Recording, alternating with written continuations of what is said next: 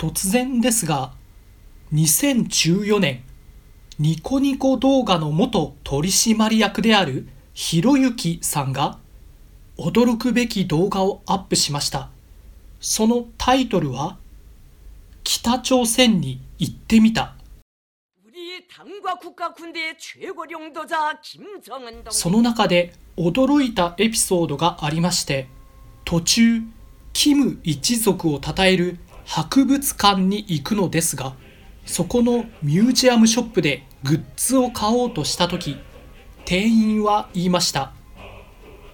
支払いは円やドルでもできますよ。え日本円使えるんだ。という事実に僕はかなり驚愕しました。2021年6月現在北朝鮮と日本に国交はなく今お聞きのあなたもむしろ敵対をしているというイメージではないでしょうか。その総本山ともいえる場所でなぜ日本のお金が受け入れられるのか。理由は至ってシンプル。欲しいからです。こんにちは。原っぱです。このサピエンスの物語は世界的ベストセラーの名著。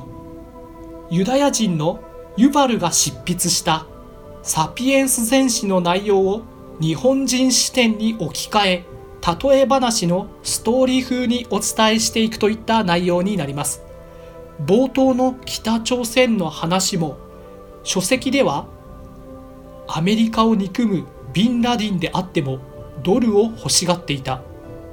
かつてローマ帝国と戦っていたイスラム教の国々の人であっても十字架が刻まれたローマの貨幣をあげるといえば喜んで受け取っただろう。そう書いていた例えを変換させていただきました。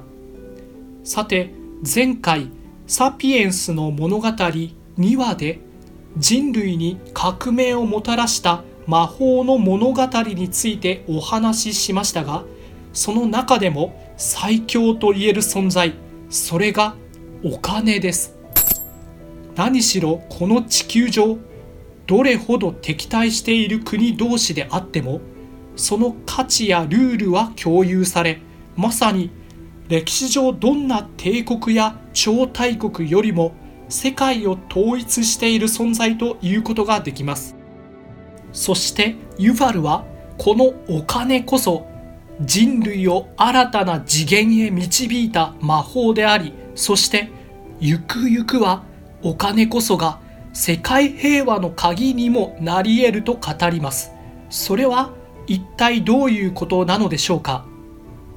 また事実として地球上のお金の総量は時代が進むほど桁違いに増えており例えば現代のちょっと大きい銀行であれば中世の全世界に出回っていた全ての合計額を上回る金額も持っています。この圧倒的に増えたお金は一体どこから出てきたのでしょうか？そうした秘密についても後ほどお話ししていきたいと思います。さて西暦1500年。中世ヨーロッパのとある一地方にフィリップという王様がいました。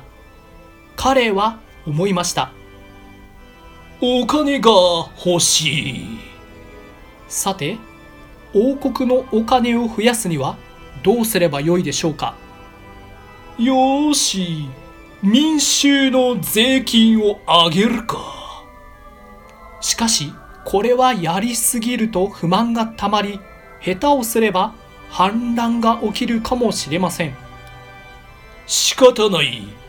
では、隣の国に攻め込んで奪い取るとするか。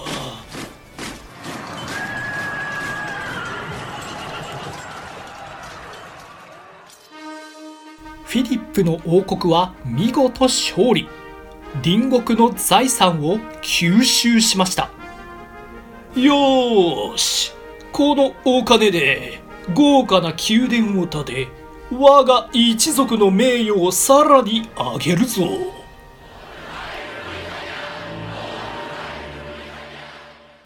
さてこのフィリップ王のようにこの当時世界中に存在するお金の量は一定で決まっておりもし大量に増やしたければどこかから奪うしかない。ほぼ大半の人間がそう感じていました。そして王様や貴族の夢といえば巨大な宮殿を建てたり豪華な舞踏会などを開きフィリップ王家とはなんと意向のある一族じゃ。と思われることが最大の夢でした。ただ上流階級でもない一般庶民はお金は限りがあるものですので浪費は悪であり倹約こそが清く正しいという価値観が多くを占めていました。しかし1776年とあるスコットランドの学者アダム・スミスという人が現れとんでもないことを言い出しました。お金は無限に増やす方法がある。そして増えたお金は倹約せずむしろ使うのだ。そうすれば全ての人間が豊かになれるぞ。それはどういうことなのか。まずは職人でも農家でも誰であれもしお金に余裕が出たら貯金せず事業に投資をする。そのお金でさらに多くの人間が雇われ利益が上がる。それを元手にもっと事業をもっと雇用を。それから全員が積極的に物を買えば売った先も儲かりこれをみんなで続ければ全員が豊かになれる。皆この歯車を回すのだ。もう誰かのお金を奪う必要もない。そして世界のお金は無限に増やし続けることができる。この魔法の理論は世界を一変させました。利益を出す貯めずに投資する。利益を出すこのサイクルで巨万の富を得る人々が出現しました。さてここであなたが中世の一般人だったとします。フィリップ王は言います。今度町の中心に大聖堂を建てる。税金を上げるぞ。一方で起業家が現れてこう呼びかけます。今度パン工場を建てたいんだが資金が必要でね。あんたもお金を出さないか。このパンはきっとすごく売れる。儲かったらあんたにも利益の一部を渡すよ。さてあなたはどちらに喜んでお金を払いたいでしょうか？どちらの人についていきたいと思うでしょうか？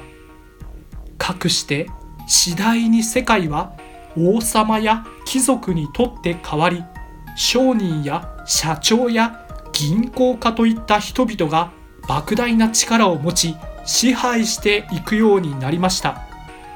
儲かったら貯めないで再投資を。倹約しないで買い物。経済が成長すればみんな幸せになれる。この物語は資本主義と呼ばれるようになりました。さてこの物語の中において人類が世界全体のお金を増やし続けるのに不可欠な魔法があります。それは一体何なのか。ちょっと長くなってまいりましたので続きはまた次回にお話ししたいと思いますここまでご視聴ありがとうございました。